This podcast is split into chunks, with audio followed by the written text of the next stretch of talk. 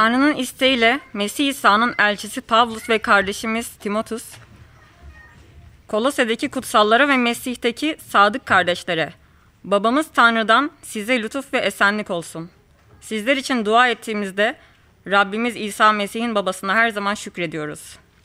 Çünkü Mesih İsa'ya imanınızı ve kutsalların tümüne beslediğiniz sevgiyi işittik. Bunlar cennette sizi bekleyen umuttan doğuyor. Bu umudu ilk kez sevindirici müjdeye ilişkin gerçek söz aracılığıyla duydunuz. Sizlere ulaşan bu müjde, Tanrı'nın lütfunu gerçekten duyup anladığınız günden bu yana sizin aranızda olduğu gibi tüm dünyada da ürün vermekte ve gelişmektedir. Bunu sevgili hizmet arkadaşımız Epafras'tan öğrenmiş bulunuyorsunuz. Kendisi sizin adınıza çalışan Mesih'in sadık bir hizmetkarıdır ve ruhtaki sevginizi bize bildirmiştir. Her insanı Mesih'te yetkin kılmak için onu ilan eder, bütün insanları uyarır ve tam bir bilgelikle herkese öğretiriz. Bunun için çalışıyorum ve içimde güçlü bir şekilde çalışan, onun gücüyle bunun için mücadele ediyorum.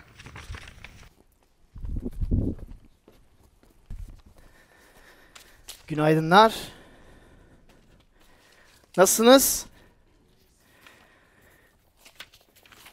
Simon karanlıktan ve soğuktan bahsetti ama size söyleyeyim İstanbul o kadar soğuk değil daha.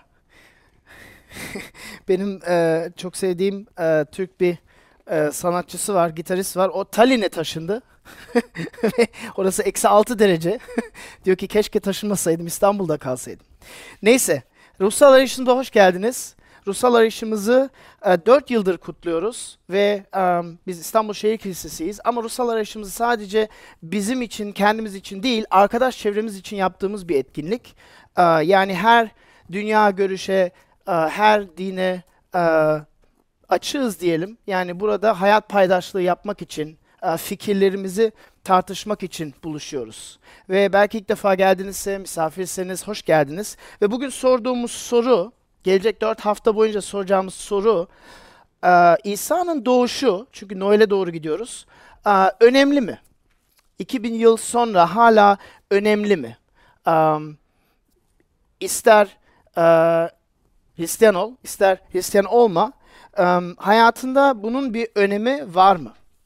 Ve genelde e, seneye baktığımızda e, biliyorum Türkiye'de önemli bayramlar var. Ramazan bayramı var, şeker bayramı var, e, önemli milli bayramlar var. Kilise tarih boyunca binler yıldır iki özel bayram kutluyor. En önemli bayramlar. Birisi Noel, birisi Paskalya. Ve Noel Aralık'ta Paskalya genelde işte nasıl diyeyim Nisan'da oluyor diyelim. Ve birisi İsa kimdi sorusuna cevap veriyor ve ötekisi İsa ne yaptı sorusuna cevap veriyor. Yani Noel İsa'nın kimliğine ağırlık veriyor ve Paskalya İsa'nın eylemlerine ağırlık veriyor. Ve gelecek dört hafta boyunca İsa'nın kim olduğuna bakacağız. Ve e, bunun için Koloseliler birinci bölüme bakacağız. Dört hafta boyunca çünkü çok derin bir metin. E, bültende okuyabilirsiniz dördüncü sayfada. Hazal kardeş de demin sizin için okudu. Okuyun, evde de okuyun. E, üzerine düşünün çünkü çok derin bir metin. İsa'yı daha e, iyi anlamak için, onun gücünü, yüceliğini daha e, iyi göz önüne getirebilmek için çok ilginç e, bir metin. Hayatımdan size bir örnek vereyim. Bugünkü konunu, bugünkü konuya odaklı. Ben 99 yılında üniversiteye başladım ve ağır matematik vardı bizde. Fizik okudum ama e, her gün sabah 8'de matematik e, derslerine girdik. Ve matematik hocalarımız o kadar iyi değildi. Ve 4 semestr boyunca yani 2 yıl boyunca her hafta ağır ödevler işledik. Ve size şunu söyleyebilirim. Aslında 4 semestr boyunca ben işlediğim şeyleri anlamadım. yani ödevler geldi. Bütün hafta bunları çözdük. Saatler boyunca oturduk. E, doğru çözdük. Ama ne yaptığımızı aslında hiç kimse, hiçbir öğrenci anlamadı diye iddia edebilirim. Sayfalarca işlemler çözdük. Ancak ve ancak 2-3 yıl sonra yani e, lisansı bitirdik, yüksek lisansa başladık ve orada işte e, Einstein'ın teorilerine baktık ve orada bu matematiği kullanma mecburiyetinde kaldık. Ancak ve ancak orada sezgisel bir seviyeye ulaştık ve aa 3 yıl boyunca bunları hesap etmişim diye bir yere ulaştık.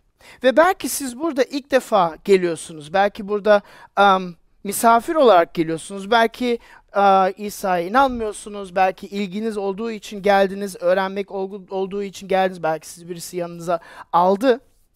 Ve bu çok güzel bir şey. Ayağınıza sağlık. Ama belki yıllardır kiliseye geliyorsunuz. Belki yıllardır, uzun zamandır İsa'ya inanıyorum diyorsunuz. Zihinsel olarak kabul ediyorsunuz. Bütün doğru şeyleri ifade edebiliyorsunuz. Fakat iman gücünüz yok. Fakat hayatınıza baktığımızda hiçbir fark görülmüyor. Fakat bu metindeki bahsedilen ürün yok. Hayatınıza baktığınızda dürüst olursanız belki hayatınızı biraz bir çöl gibi ifade ediyorsunuz. Ve bu dört hafta boyunca buna bakacağız ve bugün müjdeye bakacağız. Müjde derken müjdenin iki parçası var. Doktora gittiğinizi düşün. Birisi teşhis, birisi sonuç. Teşhis, sen tahmin ettiğinden de daha kötü ve daha çaresiz bir durumdasın. O kadar çaresizsin ki insansal çözüm yok. Kanser teşhisi gibi. Bütün bedeninde kanser var. Öleceksin, gebereceksin. Bir şey yok, yapacak bir şey yok. Fakat ikinci parçası Tanrı senin çareni bulup senin problemin için bir çözüm yarattı. Bunun iki bölüm var ve müjde dediğimizde aklınızda bunu tutun. Çok basit bir şey ama aynı zamanda da çok derin bir şey. Bakın bu metine baktığımızda size şunu soruyor. Sen bu şeyleri yıllardır geliyorsan veya belki ilk defa geliyorsunuz, belki duyuyorsunuz, arkadaşlarınızdan duyuyorsunuz. Bunları sadece zihinsel mi hayatına işliyorsun? Bunları sadece aklen mi e, işliyorsun? Bunları sadece pazar sabahı, pazar öğleden sonra, pazar akşamı mı kabul ediyorsun ama pazartesi geldiğinde tamamen farklı bir hayat yaşıyorsun? Yoksa buradaki söylenen iman gücü hayatında var mı? Hayatın gerçekten değişti mi? Jeton düştü mü? Paulus bize bu soruyu soruyor. Hayatına baktığında hayatın yalan dolanla mı dolu? Belki bir yere gidiyorsun, Belki pazar günü kiliseye gidiyorsun ve diyorsun ki ya ben İsa'ya inanıyorum. Belki başka bir başka yere gidiyorsun. Hamdülillah Müslümanım diyorsun. Hayatın böyle mi? Kimle konuştuğunda fikirlerini farklı mı ifade ediyorsun? Yoksa evlisin. Belki her hafta pazar kiliseye gidiyorsun ama evliliğin hiç iyi gitmiyor. Belki her gün kavga ediyorsunuz. Belki birbirinizi tehdit ediyorsunuz, dövüyorsunuz. Ama pazar günü kiliseye geliyorsunuz ve güzel yüzden şarkılar söylüyorsunuz. Paulus bize bugün bu soruyu soruyor. Hayatında devamlı bir küs olmak mı var? Bir kavga mı var? Bir huzursuzluk mu var? Bir öfke mi var? İsa diyor ki başka insanları bağışlayamazsan göklerdeki babam sizi de bağışlayamayacak. Senin hayatında bağışlayamadığın insanlar var mı? Varsa bu iman gücü sende eksik. Belki her şeyi kabul ediyorsun. Belki İsa'nın ifade ettiği gibi egemenliğe yakınsın ama iman gücü eksik. Meyve eksik. Ve Paulus'un konusu budur. Müjde dediğinde inandığımızın özü, çekirdeği, imanımızın temeli. Ve Paulus Koloseliler 1'i okursanız nefes kesici bir şekilde bu müjdeden bahsediyor. Bakın birkaç tane çabuk çabuk geçeyim. 5. ayette diyor ki gerçek söz size geldi diyor. Gerçek söz müjde. Dördüncü ayette diyor ki sizin inandığınızı görüyorum. Çünkü bestelediğiniz sevgiyi görüyorum diyor. Bestelediğiniz sevgi sadece sizin aranızda değil herkese yayıldı. Benim kulağıma bile geldi diyor. Paulus bunları yakından uzaktan biliyordu. Ama yaptıkları eylemleri o kadar güçlüydü ki herkes bahsediyordu. Paulus'un kulağına gidiyor onlar mektup yazıyor. Bakın müjde hayatında varsa bunun bir ürünü olması lazım. Ve on, ön koşul tabii ki müjde, gerçek söz hayatına gelmesi lazım. Beşinci ayette söylediği gibi lütfu anlamak gerek. Tabii ki anlamak gerek. Ve nasıl anlayacağız? Nasıl gelip gelmediğini ayırt edeceğiz? Ve bugün dört tane şey bize gösteriyor bu metin. Um, ve aslında bizi uyarıyor. Diyor ki müjdenin esas gücünü kaçırmak çok kolay diyor. Burada bir tehlike var diyor. Belki sen bütün doğru şeylere inanıyorum diyorsun ama hayatında bir ürün varsa bu inancın bir hayal, esas değil. Ve böyle uyarıyor bizi Paulus. Ve diyor ki dört tane şey diyor, dört tane test diyor. Ve bu yeni bir şey değil, 21. yüzyılda e, özel bir şey değil. Hikaye boyunca insanlar kiliseye gidip çıktı. Ama bazıları gerçekten iman etti. Ba- Bazılarının gerçekten hayatında bir güç oldu ve hayatları alt üst edildi ve değiştirildi ve bazıları sadece kiliseye gidip geldiler. Tenise gider gibi, spora gider gibi. Ama hayatları değişmedi.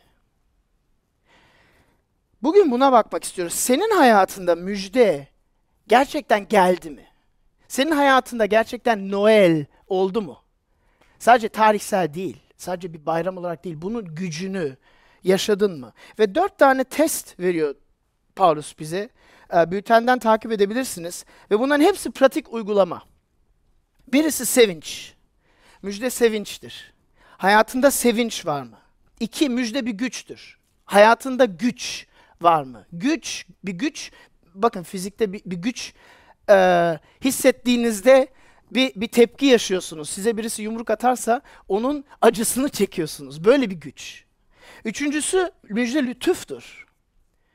Ve dördüncüsü müjde Mesih'in kendisidir. Başlayalım mı? Hazır mısınız? Sizi korkuttum, hazır değilsiniz. Kaç, kaçın. Müjde sevinçtir.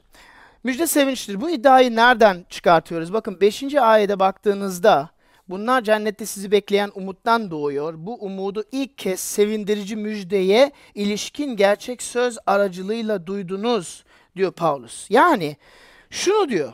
Müjdeyi duydunuz ve sonra devam ediyor. Umut var. Müjdeyi duyduğunuz için, hayatınız için teşhisi düşünün. Teşhis berbat. Ama umut var ve umut olduğu için iman ve sevinç ve sevgi var. Ve bakın müjde kelimesinin e, orijinaline baktığımızda, Yunanca'ya baktığımızda oangelion diyor. Bu neşeli bir bildiri veyahut sevinç haberi. Ve belki siz diyorsunuz müjde, müjdeyi ben normalde dükkanlardan geçerken indirim işareti deyince müjde yazıyor. o farklı bir müjde. Bu müjde değil. Paulus'un söylediği bir sevinç haberi. Ve um, dediğim gibi belki sadece misafir olarak buradasınız. Belki İsa'nın söylediklerine tam inanıyor musunuz, inanmıyor musunuz? Belki İsa'nın söylediklerinin sınırında dolaşıyorsunuz. Ama şu soruyu sormamız gerekir. Bunları okuduğunuzda veyahut imanı düşündüğünüzde bunu ilk olarak sadece zor bir görev olarak mı görüyorsunuz? Of! Zor bir görev. Veyahut ağır bir yük. Sizi özgürlüğünüzden e, tutan bir yük. Yoksa belki bireysel gelişme fırsatı olarak mı görüyorsunuz? Belki belki benim birçok arkadaşım dinden bahsettiğimizde biraz deli gömlek gibi görüyor. Bir deli gömleği giydiriyorsun, hareket edemiyorsun, hiçbir şey yapamıyorsun. Bütün coşkunu, sevincini alıyor. Belki böyle mi görüyorsunuz? Özgürlüğünüzü yitiren. Ama Paulus burada diyor ki İsa'nın sevgi öğretisini gerçekten anladıysan bu senin hayatına sevinç getirmesi lazım diyor. Çünkü bütün problemlerin cevabını içerir diyor. Esas sıkıntıların cevabı hepsi müjdede bulunur diyor. Siz nasıl hissediyorsunuz?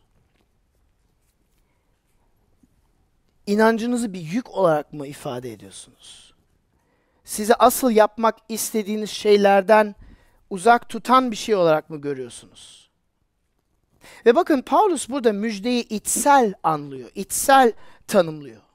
Yani diyor ki sizin içinize bir coşku geldi diyor. İçinize bir şey geldi diyor. Tamam önce duyduk. Zihinsel duyduk, anladık ama sonra içimizde bir değişiklik olması lazım. Ve bakın İsa'nın öğrettikleri din değil aslında. Eziyet değil. Gerçekten sevinçle başlıyor. Müjde gerçekten inandığını nasıl anlarsın? Hayatına bir sevinç girmesi lazım. Hayatında bir sevinç mevcut olması lazım.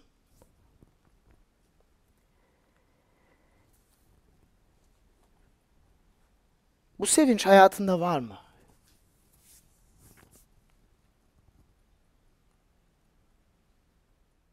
Pazartesi işe, güce devam ettiğinde, koşturmaca, sıkıntılarla cebelleştiğinde içinde bu, bu sevinç var mı?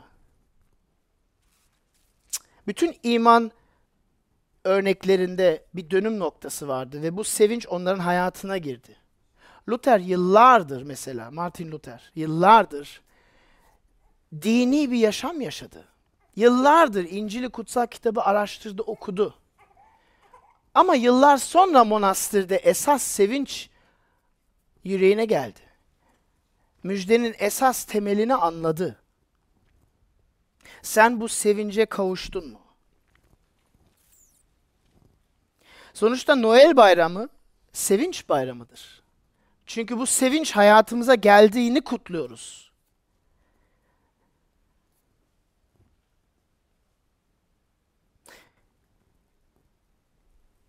İsa'nın öğretisi sadece bir ceket gibi mi? Pazar günü giyiyorsun, akşam dolaba asıyorsun, pazartesi başka giysilerle devam ediyorsun. Yoksa onun bir sevinci var mı? Müjdeden bahsettiğimizde içsel bir değişimden bahsediyoruz ve bu içsel değişim doğaüstü bir değişim ve sevinçle başlıyor. Bu birinci test. İkinci teste devam edelim. Bakın, müjde bir güçtür. Hatta Paulus'u okursak ve bu alıntıyı size e, bültende getirdim. Romalı mektubunun ilk bölümünde diyor ki, ben müjdeden utanmam çünkü her iman edene kurtarış için Allah'ın kudretidir. Allah'ın gücüdür. Bu güç sana gelip gelmediğini soruyor. Sadece zihinsel bir doktrin mi yoksa hayatında içsel etkisi mevcut mu? Hayatında derinden bir değişime kavuştun mu? Bunu hem sen görüyorsun hem etrafındaki insanlar görüyor. Hayatını alt üst etti mi? Geriye baktığında wow diyorsun 3 yıl evvel ben çok farklı kişiydim. Belki sen görmüyorsun, belki etrafındaki insanlar görüyor, belki en yakın insanlar görüyor. Diyorsun ya sen çok öfkeli, sinirli, küfürbaz bir insandın ve şimdi çok huzurlu, sakinsin. Seninle kavga bile edemiyoruz doğru dürüst. Seni zorluyoruz ama çok alçak gönüllüsün, yumuşak tepki veriyorsun. Bu, bu var mı bu hayatınızda? Bakın müjde gücü bu. Allah'ın kudreti. Paulus Allah'ın kudretinden bahsettiğinde bundan bahsediyor.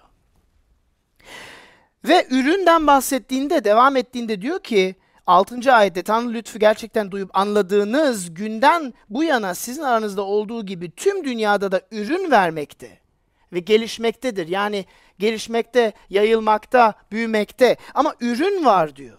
Sizin hayatınızdaki olduğu gibi bütün dünyada müjde yayıldığını nereden görüyoruz? Ürünü veriyor diyor. Meyvesi var diyor. Ve bakın meyve nedir? Bizi açıkta bırakmıyor. Galatyalar 5. bölümü okursanız sizin bu meyveler ne olduğunu çok detaylı bize sayıyor. Bakın okuyayım size. Ruhun ürünleri nedir? Sevgi, sevinç, huzur, sabır, yumuşak huyluluk, öz denetim. Bunlar sizde var mı? Bakın sıkıntısız yaşarken bunları var olma iddia etmek çok kolay ama problemlerle karşılaştığınızda, size insanlar ihanet ettiğinde, size kötü muamele ettiğinde, sıkıntı ve acılarla karşılaştığınızda bu var mı hayatınızda? Çünkü Tanrı'nın gücü bu. Ve esasen hayatınıza geldi mi gelmedi mi diye soruyor Paulus bugün. Ve bakın ruhun ürünleri ve benlik ürünlerini karşılaştırıyor. Benlik ürünlerini de okuyayım. Pornografi, pislik, sefahat, çekişme, kıskançlık, öfke, küsmek, bencil tutkular, ayrılıklar, bölünmeler, sarhoşluk, evlilik dışı seks. Hangisi var hayatınızda? Ve bakın size bu zihinsel başlıyor. Ve sıkıntı nedir? Kiliseye geliyorsunuz ve kiliseye gelen insanlarla konuşuyorsunuz ve tek sorabileceğiniz şey sen misafir misin yoksa düzenli mi geliyorsun? Üye misin? Ve diyorsun evet ben İsa'ya inanıyorum. Hangi derecede? Hangi derecede? Aa ben İsa'yı seviyorum. Tamam ben bu kazağı seviyorum. Bu derecede mi? A, kahve seviyorum. Çayı biraz daha fazla seviyorum. Hangi derecede seviyorsun? Hangi derecede seviyorsun? Ve bunu sorarak öğrenemezsiniz. Bir insanın hayatına bakmanız lazım. Ve Paulus burada meyveden bahsediyor, üründen bahsediyor, güçten bahsediyor. Bu ürün hayatında var mı? Ve bakın size müjdeyi anlamanız veya anlamamanızın bir örneğini vereyim. Müjdeyi anladığınız takdirde, kavradığınız takdirde, müjde içinize gittiğiniz takdirde iştahlarınız değişiyor. İştahlarınız değişiyor. Yani şöyle düşünün. Siz bir kuzuya diyemezsiniz git et ye. Çünkü kuzu ot yemek ister. Ve bir kurta gidip lütfen ot ye, vejeteryan ol diyemezsiniz. Çünkü kurt vahşi hayvan. Anlıyor musunuz? Müjdenin içinize girip girmediğini nereden anlıyorsunuz? Müjde içine girdiğin takdirde, Allah'ın kudretini yaşadığınız takdirde Allah sizi bir kurttan bir kuzuya çeviriyor. Ve bunun etkisini nereden anlıyorsunuz? İştahlarınız değişiyor. Bunu isteklen yapamazsınız. Bunu kendime çeki düzen vereceğim yapamazsınız. Luther diyor ki bizim kefaretimize ekleyebileceğimiz tek bir şey var diyor. O da cebimizde taşıdıklarımız İsa'yı çarmıha geren çivilerdir diyor. Yani diyor ki kefaretine tek katkın günahlarındır diyor. Sen kurttan kuzuya dönüştürüldün mü? Bunu görüyor musun? Bu gücü tattın mı? Ve bakın bu zor bir konu çünkü bir yandan diyoruz iman yüzde yüz Rab'den gelir diyoruz. Ve üçüncü test lütuf bunu meydana vuruyor. Ama öbür yandan bir ürün veya bir değişim veya bir güç yoksa senin iman bir hayal. belki belki insanın öğrettiklerini ilginç buluyorsun. Belki belki yüreğini biraz ısıtıyor. Belki diyorsun ki ya Müslümanlıktan çok daha güzel diyorsun veyahut aa güzel fikirler diyorsun ama orada kalıyor. Yani ha kahveyi seviyorum ama çayı biraz daha az fazla seviyorum. Aa hayatında gücü yok. Etkisi yok. O zaman iman sadece bir hayal. Benim matematik çözdüğüm şeyler gibi. Ne yaptığımı bilmiyorum. Gö ödev veriyorlar sayfa. Bir hafta sonra çözeceksin diyorlar. Oturup çözüyorsun işte. Ama sezgisel seviyesine ulaşmadın.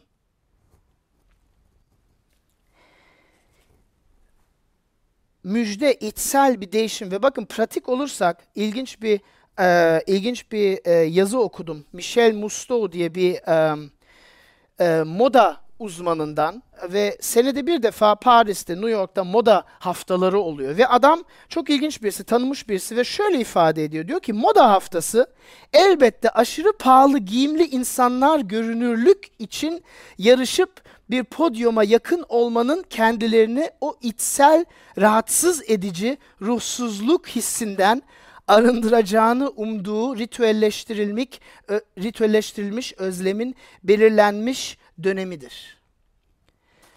Biraz zor. Bakın demek istediği şey şu. Görünüş için mi yaşıyorsun? Kiliseye gelmen sadece güzel elbiseler giyip görünüş için mi? Dışsal mı kalıyor? Yoksa gerçekten içine mi giriyor? Ve dışsal kalıyorsa hayatında adam ne diyor? Bakın bu ateist diyor ki ruhsuzluk hissi var diyor rahatsız edici ruhsuzluk hissi var diyor. Yani güzel kıyafetler giyerek, moda haftasına giderek, o özel kulübe davet, dahil olarak, paramızı sarf ederek biz bu ruhsuzluk hissini arındırmak istiyoruz diyor. Ama müjde bu değil. Müjde içsel bir değişim. Sanki her her puan her nokta biraz tekrarlanıyor gibi ama bakın farklı şeylere odak veriyor Paulus. Birincisi sevinç, ikincisi güç. İçsel bu gücü tattın mı? Hayatını alt üst etti mi? Ve Paulus bu ruhsuzluk, Michel Muston'un yazdığı ruhsuzluğa karşı diyor ki, mutlak bir ruhsallık var diyor. Ve kendini örnek veriyor birçok mektubunda. Diyor ki, ben evvelden kiliseleri, Hristiyanları takip edip zulüm işlerdim diyor. Onları öldürürdüm diyor. Onaylardım diyor. Hatta bana mektuplar yazdırırdım ki başka şehirlerde gidip onları öldürüp hapse attırırdım diyor. Ama İsa'nın gücünü yaşadım ve hayatım alt üst etti oldu diyor. Ve artık o takip eden insanlara ben dönüştüm diyor. Paulus gibi sizden attan atan bir güç yaşadınız mı? Yaşamadınızsa içiniz muhtemelen boştur. Yaşamadınızsa kim olduğunuzu, neden olduğunuzu, hayattaki anlam ne olduğunu hala çözmemiş durumdasınız.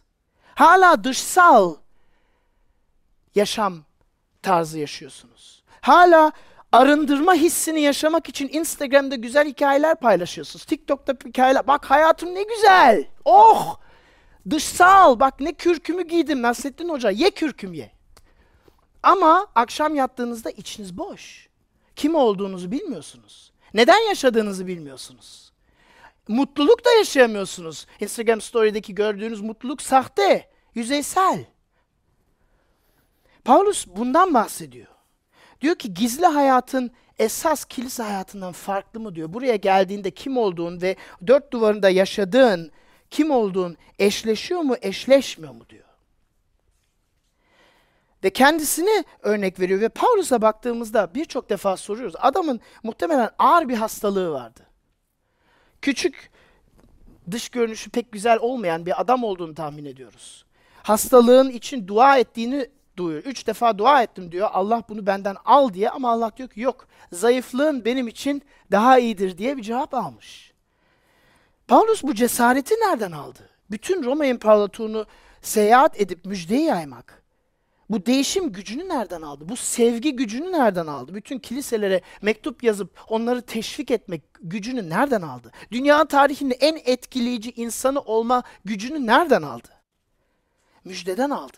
Ve bakın son ayetlere bakarsanız 28 ve 29'a bakarsanız diyor ki bunun için çabalıyorum, bunun için çalışıyorum, bunun için uğraşıyorum diyor.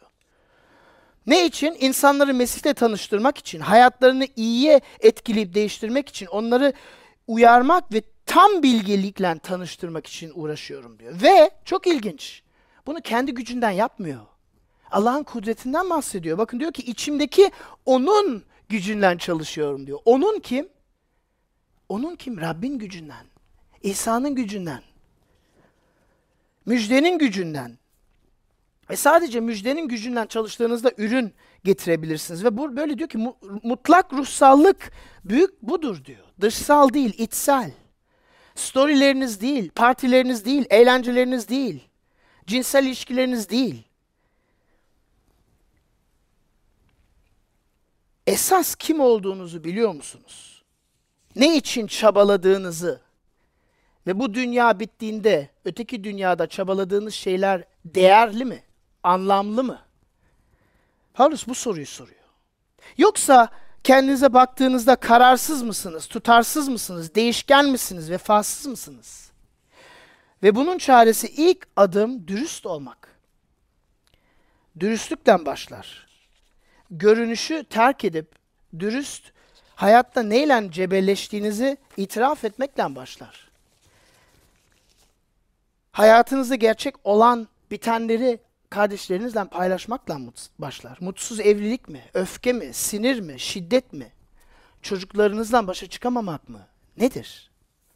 Bağımlılıklar mı? Tutkular mı?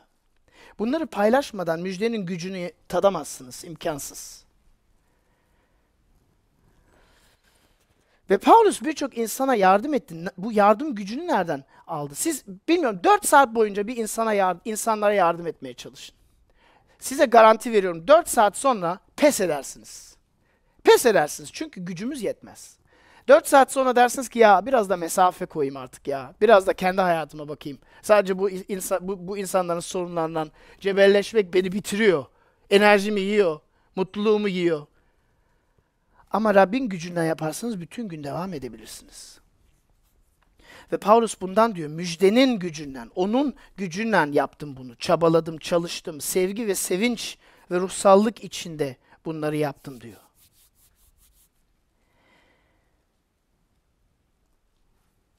Bakın müjde sadece doğru şeylere inanmak değil. Müjdeye baktığında hayattaki esas problemlerine dokunuyor mu? Belki diyorsun ki ya İsa tamam biliyorum, inanıyorum, doğru. Ama esas problemlerime dokunmuyor ki. Rab sanki beni unuttu. Sanki beni yalnız bıraktı. Hayır Rab seni yalnız bırakmadı. Müjdeye geri git. İlk baştaki şeylere geri git. Çünkü müjde Allah'ın kudreti, müjde Allah'ın gücüdür. Ama bağlantıları kurdun mu? Sıkıntı çektiğin şeylerle bağlantıları kurdun mu? Bak Paulus'un burada iddia ettiği şey müjde tüm sorularını tüm sorunların çözümüdür. Ne olursa olsun. Ve tüm soruların onun yaşamına uygulayamamaktan, anlayamamaktan ve kullanamamaktan kaynaklıdır. Yani müjde jeton düşerse senin bütün sorunları için cevap.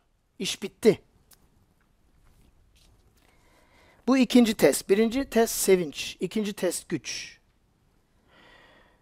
Üçüncü test müjde lütuftur. Altıncı ayete bakarsanız eş anlamlı kelimeler kullanıyor. Diyor ki müjde Tanrı'nın lütfu. Yani 6. ayete bakın ne diyor? Sizlere ulaşan bu müjde virgül Tanrı'nın lütfunu yani müjde eşittir Tanrı'nın lütfu. Sizden bu bugün biraz matematik yapacağım. Olur mu? Kolay başlıyorum. Eşittir. Müjde eşittir Tanrı'nın lütfu. Bir ayet evvel 5. ayette diyor ki göklerde sizi bekleyen saklanmış, korunmuş şeylerden bahsediyor. Yani cennet aslında tam tercümesi göklerde sizi bekleyen, yani saklanmış olan, sizin için korunmuş olan bir şey. Nedir korunmuş olan? Cennet, ihtişam ve zafer tacı. Ve bakın örnek vermek gerekirse yani bu ödül bir yarışa girip birinci olduğundan aldığın bir ödül değil. Yani düşün işte bir yarışa giriyorsun. Tek birinci bir ödül kazanıyor. Belki 2 ve 3 de kazanıyor ama asıl ödülü birinci kazanıyor. Ve bütün yarışan öbürler ödül kazanmıyor. Öyle değil. Bankada zaten senin olan bir para hesabı gibi. Çünkü Paulus hatırlatıyor diyor Rab sizi zaten kabul etti. Ona gerçekten iman ettinizse Rab sizi zaten kabul etti ve evlat etti.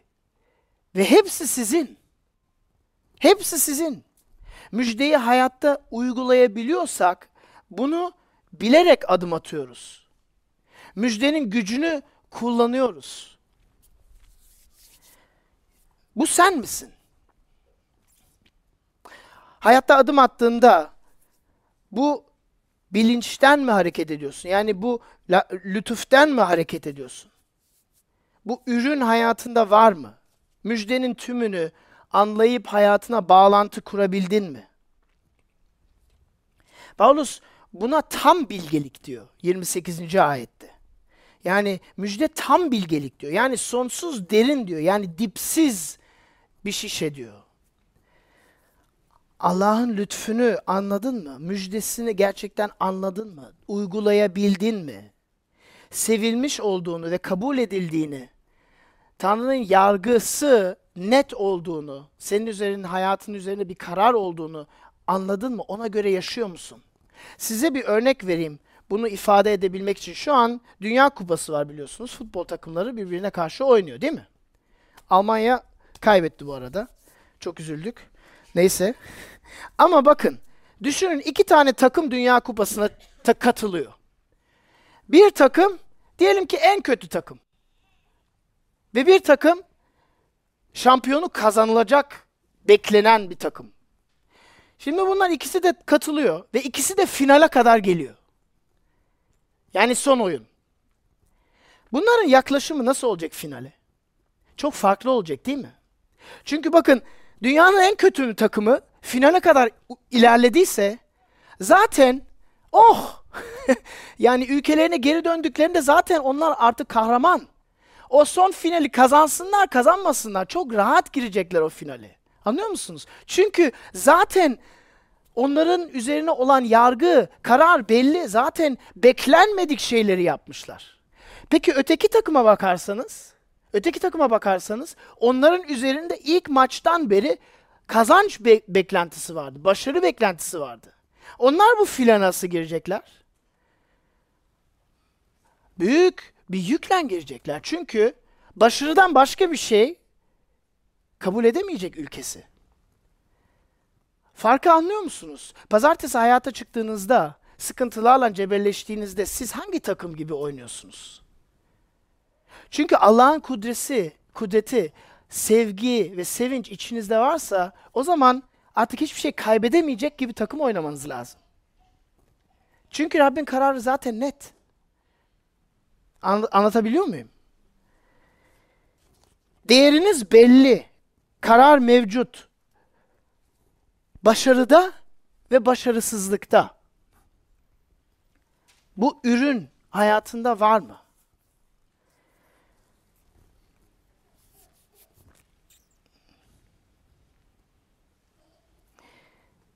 Müjde lütuftur. Hak etmediğiniz, elde edemediğiniz, kendi gücünüz yetmediği bir şey size zaten verilmiştir. Ve bunu hiçbir şekilde kaybedemezsiniz. Hiç kimse bunu sizin elinizden alamaz diyor İncil. Bunu gerçekten inanıyorsanız, hayatınıza gerçekten sindiyse, sezgisel seviyeye gittiyse.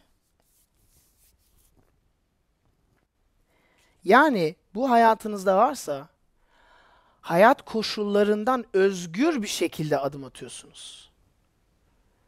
Bakın iyi zamanlarda mutlu olmak zor değil. Kötü zamanlarda mutlu olmak zor. Sizin isteğinize göre işler ilerlemediği zaman mutlu olmak zor. Orada farkına varacaksınız. Rabbin lütfunu gerçekten anladın mı? İnandın mı? O ürün var mı? Yoksa yok mu? Son teste geliyorum. Müjde Mesih'tir. Paulus bütün bölüm boyunca hep aynı şeyi tekrarlıyor. Diyor ki müjdeyi ilan ediyorum. Sözü ilan ediyorum. İsa'yı ilan ediyorum. Duyuruyorum diyor. Devamlı, devamlı, devamlı bütün bölümü okuyun. Birkaç ayeti biz atladık. En sonunda tekrarlıyor. 28. ayette tekrar vurguluyor. Diyor, Onu ilan ediyorum. Ve bu ne demek? Bakın neyi anlatmaya çalışıyor bize? Bakın müjde o gücün sebebi. Bahsettiğimiz gücün sebebi. Müjde o lütfün sebebi. Müjde sevincin sebebi. Ama bir adım daha ileri gidersek müjde İsa Mesih'in ta kendisi. Ve bundan Noel bayramı sevinç bayramıdır. O müjde size geldi. Yani İsa doğdu. Ve İsa aracılığıyla Yüce Allah bütün insanlara koşulsuz bir sevinç, bir güç ve bir lütuf armağan ediyor. Diyor ki al senin olsun. İstiyor musun?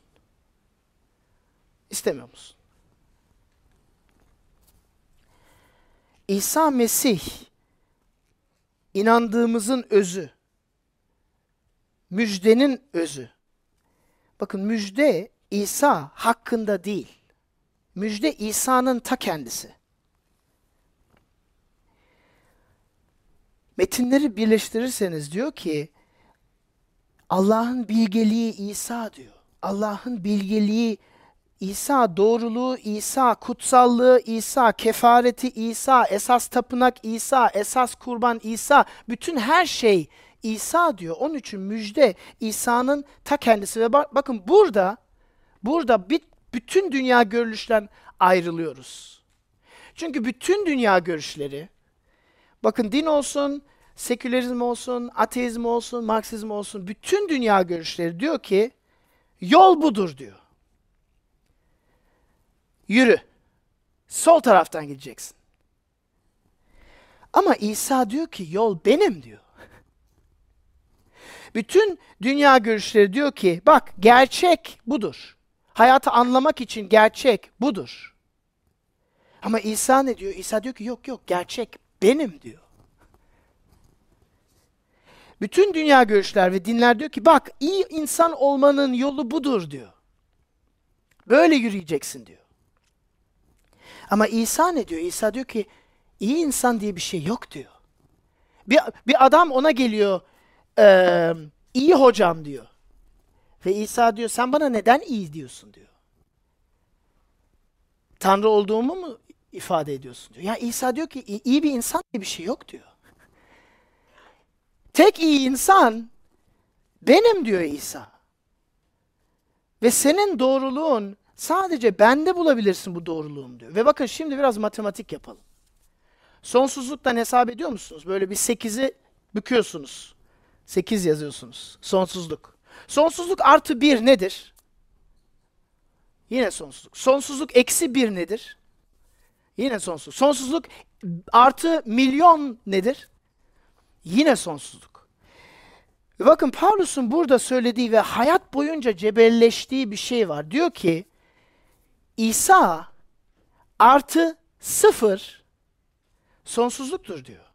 Yani sadece İsa'yı, sadece müjdeyi alırsan ve hiçbir şey eklemezsen sonsuzluk senindir diyor. Sevinç senindir, güç senindir, lütuf senindir, Mesih senindir. Ama İsa'yı alıp herhangi bir şey eklersen, herhangi bir şey eklersen, İsa artı bir, hiçbir şey elde edemezsin diyor. Hepsini sıfırlarsın diyor. Bunu anlıyor musunuz? İsa artı herhangi bir şey sıfırdır. Yani Paulus'un zamanında Yahudilerle cebelleşti. Ya Hristiyanlar neyi yiyebilir, neyi yiyemez, hangi diyet yasalarını, hangi bayramlarını kutlamaları lazım, sünnet olmaları lazım mı değil mi? Birçok problem yaşadı ve Paulus'un devamlı ve devamlı söylediği şey İsa yeterli. İsa artı sıfır ve İsa'nın ardından herhangi bir şey eklerseniz her şeyi kaybedersiniz. Galatyalılara yazıyor. Diyor ki sizin kafanızı kim bozdu diyor. Sizi kim sihirbazlaştırdı diyor. İsa'nın ardından yasayı mı uyguluyorsunuz diyor. Her şeyi kaybedersiniz diyor. Basit matematik. Ve bakın Paulus'un burada sorduğu şey problemler yaşadığımızda hayatımızda asıl yaptığımız şey şu. Ha İsa tamam ama bunu da istiyorum. Ha İsa tamam ama çocuk istiyorum. Ama ha İsa ama ev istiyorum. Kariyer istiyorum. Anlıyor musunuz? Bunu yaptığınızda her şeyi kaybediyorsunuz. Bunu yaptığınızda imanınız bir hayale dönüşüyor. Ve hepimiz yapıyoruz değil mi? İtiraf edelim. Ama hepimiz yaptığımız derecede geri dönüp bunu anlamamız lazım. Ve bu tabii ki adım adım gelişen bir şey. Bakın kendi hayatımdan bahsedeyim. Üniversiteden bahsettim. 3 yıl boyunca anlamadığımız matematik işlemlerini yap. Yüksek matematik, zor matematik. Çok daha sonra anladık ne yaptığımızı. Bakın ben iki, 2002 yılında iman ettim. Ve bakın imanım esas ve gerçekti. Ondan hiçbir şey almak istemiyorum. Çünkü İsa'ya inandım. Kendi zihnime inanmadım. Ama bu matematik işlemleri işler gibi 3 yıl boyunca lütfun ne olduğunu anlamadım. Müjdenin ne olduğunu tam anlamadım. Hayatımda uygulayamadım. 2005 yılında Romalı mektubunu okuduğumda tatil boyunca her sabah kalkıp kıyıya gittim. iskelenin üzerine oturdum. Hiç kimse yoktu. Deniz süt limandı. Ve Romalı mektubunu okudum ve anlamaya çalıştım. Ve ortalarına geldim ve hüngür hüngür ağlamaya başladım. Çünkü dedim ya hepsi o, hepsini o yapmış. ben hiçbir şey yapmamışım. Sıfır. İsa artı sıfır. Ve her şey benim. Vay be. Üç yılımı istedi. Bu adım adım giden bir şey. Bu aşama ulaştınız mı? Yoksa hala İsa artı bir şeyler mi istiyorsunuz? İsa tamam İsa ama eğlenmek istiyorum. İsa artı. Bakın bunlar kötü şeyler değil. Evlenmek kötü şey değil, eğlenmek kötü şey değil ama anlamınızı, hayat değerinizi, mutluluğunuzu onlara bağlarsanız her şeyi kaybedersiniz. Çünkü bu sefer o peşinde gittiğiniz şey sizin esas tanrınıza dönüşüyor. Esas putluğunuz, putunuza dönüşüyor. İsa sadece teori kalıyor. Müjde teori kalıyor. Mutluluğunuzu nerede arıyorsunuz? Bakın banka hesabından de, e, ifade edeyim. Müjde İsa diyoruz. Neden? Çünkü İsa gelip bizim yaşamamız gereken yaşamı o yaşadı. Bizim ölmemiz gereken ölümü o çekti. Tanrı'nın gazabı çarmıhın üzerinde onun üzerine geldi. Ve bakın banka hesabı diyorum çift değiş tokuş gibi düşünün. Çünkü her insan doğduğunda aşırı bir borçla doğuyor. Neden? Çünkü günahkar doğuyoruz. Çocuklara yalan söylemeyi kim öğretiyor? Birbirine vurmayı kim öğretiyor? Adem içinde doğuyoruz. O ilk günah içinde doğuyoruz. Çocuklar günahsız değil, kusura bakmayın. Biliyorum çok kötü bir şey söylüyorum ama değil. Sonsuz eksiyle doğuyoruz. Ve İsa çarmıhta bu sonsuz eksiği sıfıra kadar ödüyor. Diyor ki bütün günahların için öldüm diyor. Ama bakın bu sıfırda bizi bıraksa ne olacak? Yine günah işleyip düşeceğiz. Bankamız yine borca düşeceğiz. Ödeyemeyeceğiz. Hayat sonunda Allah seni tarttı diye bir fikir varsa çok saçma bir fikir. Çünkü beni tartsa sadece sadece eksi çıkacak. Kim diyebilir bugünden sonra günah işlemiyorum? Ama İsa sadece bu borçlarımızı ödemedi. Hayat boyunca İsa kendisi 33 yıl boyunca bütün buyrukları yerine getirdi. Her iyi işi yaptı. Sadece başka insanlar için yaşadı. Allah'ın sevgisini, kudretini, merhametini bütün insanlara yaydı. Ve sana diyor ki al bak benim banka hesabım sonsuza kadar dolu. Cenneti ben hak ettim. Al. Sadece senin eksilerini silmiyorum. Sana o artıyı da hediye ediyorum. Ki bugünden itibaren cennet senin için saklandığından emin olabilesin diye. Ve Tanrı bize baktığımızda Mesih'i görüyor. Bakın Paulus ilk ayetlerde ne yazıyor? Dikkat edin. Diyor ki ikinci ayette Kolose'deki kutsallara ve Mesih'teki sadık kal. Mesih'teki ne demek? Tanrı sana baktığında Mesih'i görüyor demek. Artık seni görmüyor. Mesih'i görüyor. Mesih'in mükemmelliğini görüyor. İsa'yı görüyor. Toplayalım. Böyle bir gerçek tattın mı? Müjdenin sevincine, dört tane testten bahsettik. Müjdenin sevincine, dipsiz derinlik, bütün problemin çözümüne kavuştun mu? Müjdenin gücünü kendi hayatında görüyor musun? Ürün veriyor mu? Müjdenin tamamen lütuf olduğunu kabul ediyor musun? Ve anlıyor musun? Ve hayatta çıktığında, mücadelelere çıktığında, göklerdeki baba sana baktığında bu lütfu verdiğine inanıyor musun? Ve son olarak İsa Mesih'in bu müjde olduğunu inanıyor musun? Kabul ediyor musun? Buna göre yaşıyor musun? Birazdan sonra Rabbin sofrasına gittiğimizde, ekmek ve kaseye yediğimizde, içtiğimizde bu Rabbin sofrası görünebilecek hale getirilmiş müjde. Tadabilecek hale getirilmiş müjde. Mezmurlarda Davut diyor ki görün ve tadın Rab ne kadar iyidir. Bu yüzde yüz Rabbin sofrasına uygulanacak bir şey. Beraber dua edelim. Allah'ımız hayatımızda İsa artı bunları dediğimde beni kendimden kurtar. Bunları dediğimde bana eksiklerimi göster, hayatımdaki başka şeylere taptığımı göster. Senin müjdene eklediğim anlam ve önem kaynak olarak peşinden koştuğum şeyleri göster. Tek Mesih ve müjdesine olduğum kavramımı sağla. Lütfen Rab. Senin lütfunu tümüyle görmek istiyoruz. Bunları bugünden itibaren uygulamamıza yardım et diye dua ediyoruz. Amin.